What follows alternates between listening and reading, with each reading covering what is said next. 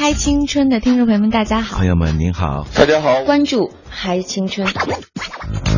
我是黄晓明，我是邓超，我是佟大为，我是秦岚，我是小聪，我是秦海璐。从失败的绝望中寻找到希望，坚持理想一定会实现希望。我很喜欢这种朋友聊天一样娓娓道来真实。希望你会喜欢我们的节目。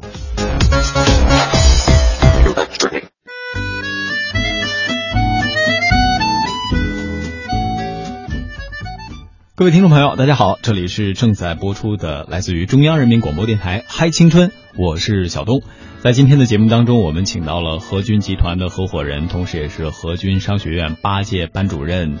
贾小轩。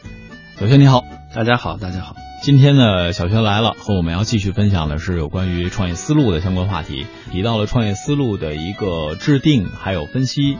比如说里边你如何去制定一个比较合理的创业思路，可能跟你的环境、跟你的土壤都有关系。那么具体到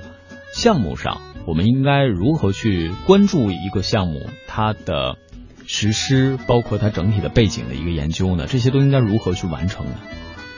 其实一个项目的背景实施和研究这这个工作呢，还是一个蛮复杂的工作，就不是说一个创业项目你今天想了，明天那个起床爬起来就可以去干了。所以它的它的背后的这些东西啊，需要你自己沉下心来去做分析，然后去做了解。你比如说我们刚才前面提到的，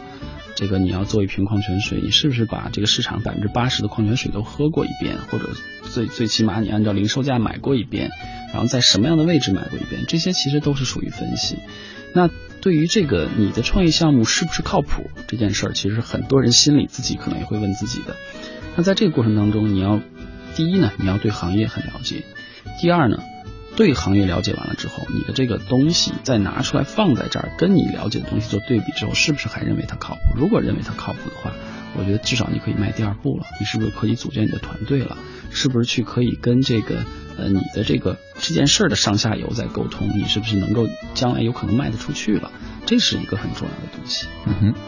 那么这个里边创业思路哈，其实他就提到了很多，比如说大家在什么领域你可以去做一个创新，我这个领域在呃我的横向和纵向的范围内，我应该如何去筛查？我们比如说可以举一些例子，像你曾经做一些呃创业的领域，有过杂志，嗯，然后同时也有过互联网的早期的一些金融的衍生品，对。那么在做这些的时候，你个人是如何做一个创业思路，包括整个行业的分析呢？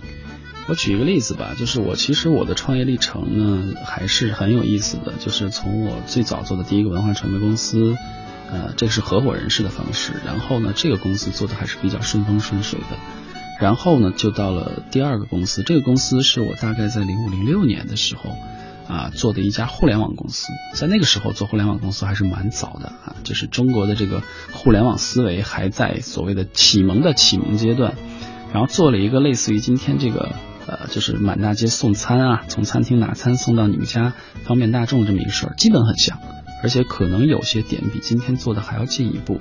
那这个创业的时候，当时的思维呢，简单来说是这样的：一个是我首先，因为我在做杂志的时候，我做了很多这个餐饮娱乐的客户，然后这些客户他的餐厅的运营情况，然后他的这个那个菜品的销售情况。他的这个服务情况，消费者是怎么看的？是好还是不好？是中差还是好还是优？这个我都很了解。所以在这种情况下呢，我就发现，好像在餐厅之外还有一块市场是没有人碰的。然后这个时候我就开始研究这块市场没有人碰为什么？然后没有人碰的这个条件是哪些不具备，所以没人碰。当我研究发现这块市场本质的原因在于，呃，不是说的。这个碰不了，而是确实还没有太多人看到，因为随着比如说这个电动车外卖的电动车的这个呃不断的成熟，比如说这个随着这个呃电话我们叫这个 morning call 不是 morning call 就是这个 call center 系统的这个不断的成熟，包括互联网的不断成熟，因为这些外部的原因激发了，其实这个行业是有可能应该产生的。这个时候我看我觉得有机会，我就开始研究国内有没有人干这事。然后开始研究了国内研究一圈之后，发现没人干。这个应该是怎么做研究比较合适呢？呃，当时的研究也是我刚才前面提到的，比如说这个创业初期，你的资金、你的团队都没有那么全，那我前期主要靠互联网。我在互联网上看，在找看有没有评论这样的这样的模式。比如说，我想点，我想找一个啊、送餐的送餐服务。当时我能找到的只有那种传统的送餐服务，什么礼华快餐啊这样的东西。后来我就国内又找不到，怎么办呢？我就开始往海外扫。海外扫，我发现在泰国有一个叫 Full by Phone，就是一个呃，它的英文名英文名叫 Full by Phone，就是食食品和电话连接的意思。它在泰国，在曼谷，在当时已经做了十年了。而且做的非常成功，就是靠打电话订餐，然后你想哪个餐厅的东西，我帮你去取送过来，然后你给我我挣送餐费，挣一个这个餐厅给我的一个呃差价的一个折扣，做的非常成熟。然后我就细致的研究了它的模式，细致的研究了它这个模式之后，我认为方方面面在考虑，发现落地的可能性极大。嗯然后加上我之前在做杂志的时候，在整个这个城市的所有的餐饮资源我是非常熟的，所以我在基本上用了一个月到一个半月的时间，就搞定了全城将近百分之八十的餐厅愿意把他们的这个菜品愿意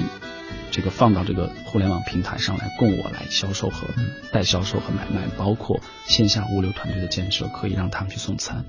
所以这这个时候到这一步的时候，你就会发现这个事儿，首先我搞清楚他能干了，然后第二呢，并且我找到了。呃，就是已经干成了的标的，我觉得啊，这件事儿不是在天上的事儿，它是确实有这个人间的人能干了。嗯然后再到后面，因为我的可能一点点小资源，加上我对组织的这种理解和整合，迅速的这样这这将这件事儿落地了。我记得特别清楚，我们在开通了这个电话的专线之后的，呃，一个创业者的感受啊，就是第一天，我们整个公司十几个人。蹲在办公室里面等了一天的电话，因为前期我也有传播的铺垫了，等了一天的电话，直到从早晨八点钟等到下午五点的时候打进了第一个电话的时候，全公司都沸腾了。然后因为这一个电话，这第一单的餐是我送的，而且不光是这第一单餐是我送的，我前面基本上每天都会坚持送送几单餐，然后去了解这个消费者体验的全流程的。呃，这个东西是不是有呃体验不好的节点，或者是不是去了解消费者他对这种新型服务业态的感受？所以这个整个过程应该是每一个创业者都应该去做的。嗯嗯嗯，所以说创业者你能够以一个什么样的心态去感知、去感受，这是很重要的。就好比说，很多创业者他在说我是做一个呃，咱们就好比说 App 上面的买手代购，做服饰的，做精品配饰的，但是他穿的特别邋遢。这个人出现在你面前的时候，其实无形当中是在给这个品牌去做一个降低，呃，或者说拉低身价。你其实做一个旅游的，你无论是做穷游也好，还是说做这种高端旅游消费也好，你一定对于大多数的旅游地，你要不单是有过经验，不单是滔滔不绝的，同时有故事性的，能够给人进行描述。那在这个过程当中，你自己有多少旅游体验，多少你的小的 tips 可以给到你的用户？这也是无形当中拉近你和他关系的一个很重要的节点。没错，嗯、这个其实就是我们现在这个在创业大潮当中，大家经常提到的消费者体验的问题。嗯、这个消费者的体验呢，啊、呃，我是特别呃诚恳的告诉大家啊，就这个体验一定要最好的情况下，是你的这个创始人能够把所有的体验节点一项一项的去体验过来的。嗯哼，你把你自己要迅速的转化成一个普通的消费者，从一点一点体验过来之后，你会发现哪个东西让你不爽。嗯哼，你不爽的东西，不能说所有消费者都不爽，但是至少它代表了一种可能。那你把这种可能去掉的时候，其实你的这个产品就会更进一步。这也是我们不断说的，说这个苹果的这个发展史，包括小米的发展史，它是怎么去做做做这种体验式的营销的，这很重要。嗯。那说到这儿哈，有很多朋友会说，那我这些东西都很好，我怎么来跟人家说？包括我的这些体验怎么去把它实现出来？其实这可能涉及到很多，包括营销学、包括公关学里边的内容。但其实最传统的，你就是从媒体的营销角度、讲故事的角度来讲，什么样的故事是一个好故事呢？啊，好像表演里边说的，首先你的角色、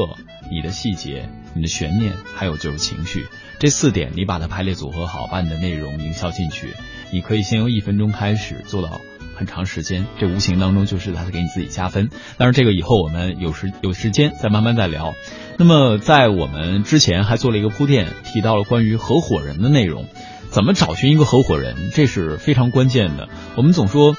呃，像我刚才还提到那句话，对吧？三人行必有我师，然后三人创业必有私。这个话现在在创业者的这个心目当中，当然也有，尤其是可能刚一开始大家聊的特别好，结果进行进行就发现共同的困难不能一起扛。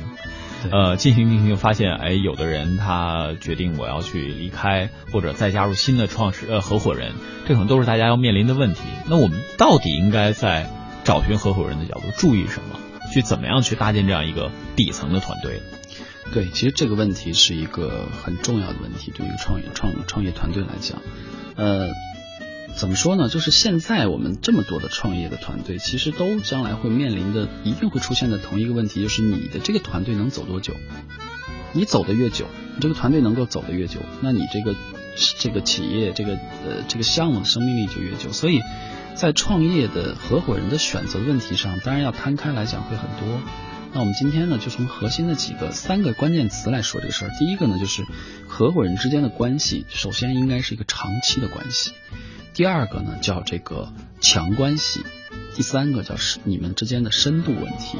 所以这三个的解读是这样的。首先呢，我们举一个简单的例子，如果说你和你的合伙人之间不能抱着团的，长期的在一个相当长的时间范围内走下去的话，其实对于这个创业这件事是非常危险的。就是说，你如果说呃你在走着走着一定会遇到困难，对吧？这个企业肯定会遇到困难，因为尤其创业型的企业。它的遇到困难的频次会很高，而且困难的强度呢也是高低不一。当我们简单的困难大家一块儿这坎儿迈过去了，哎，咬咬牙过去了没关系。那当遇到大坎儿的时候呢，那一个合伙人说啊，不，哥们儿不干了，拜拜，你们玩吧。那怎么办？那很有可能就是因为这一个撤离，你的大坎儿就过不去。所以首先长期是应该，只要是大家在一起合伙干事，最好。要事先达成的一个心理预期，它可能都不光简简单单是契约上面的关系，它应该至少在心灵上的相互认同，对这一件事情的共同的一个担待，才有可能让你把这个事情真正的，呃，其中的一一环的问问题能够解决掉，就至少我们能够长期的不管，这个有多困难，我们一起走下去。第二个东西就是所谓的强关系，这个强关系呢，啊，简单来说就是。你在创合伙合伙创业的初期，你甚至你们恨不得你们天天二十四小时待在一起，然后你们的关系足够强到，甚至连亲人都这个词儿都无法去去去去表达的清楚这种关系的状态，那你们就绑成一个人的状态去做这件事儿，所以你们才会百分之百的尽力，百分之百的把自己所有能做的事情都放在身上去做，这是一个很重要的心态。第三个就是深度，这个深度呢，啊。有很多的维度去理解。那简单来说呢，第一个，你们三个之间互相对你们彼此之间的了解有多深？了解是不是足够深？比如说你们的做人、你们的价值观、你们背后的一些资源、你自己的能力对你的了解的深度。那只有深度了解的更多，当人他有一个思维的惯性，当人遇到一个问题的时候，比如说我们自己，我遇到一个问题的时候，我会迅速的。啊，去扫描我自己的所有的能力是不是搞得定这件事儿，然后当我能把自己的这个能力都有用的地方拿出来组合之后，搞定这件事的时候，这件事就过去了。那你们三个人，比如说就拿三个人的合伙人来说，你们三个人遇到一个特别难的事儿的时候，你是不是其中的任何一个人都能够迅速扫描你们三个人所有的能力、所有的资源、所有的优势劣势，然后把它进行组合，绑成一个人一样去应对它？这就是深度，你对你周围、你旁边人了解的深度到底有多深？对你的合伙人了解有多深？只有在这种情况下，你有了长期的关系，有了很深入的这种、这种、这种强的关系，有了很深入的了解之后，你绑定到一起，至少我可以这么讲，你的合伙创业这件事儿起步是非常好的，就是它的风险会低很多。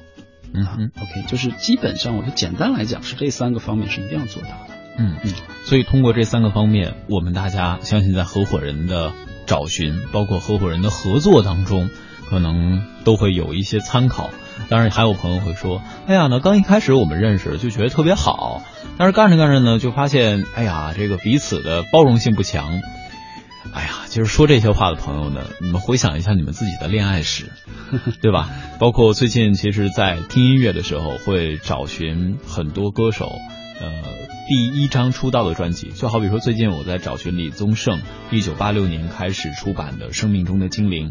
那当时有一首歌是写给自己弟弟的，叫做《跟自己跟自己赛跑的人》。嗯，他当时讲到了很多。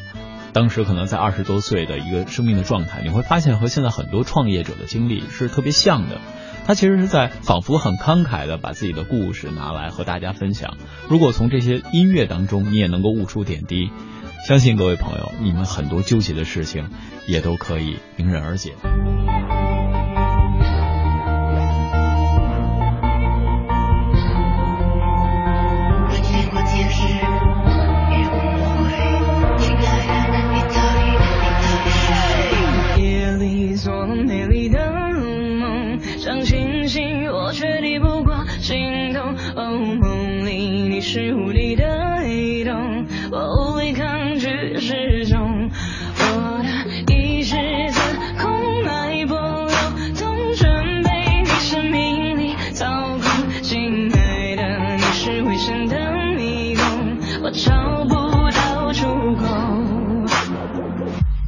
took my heart away.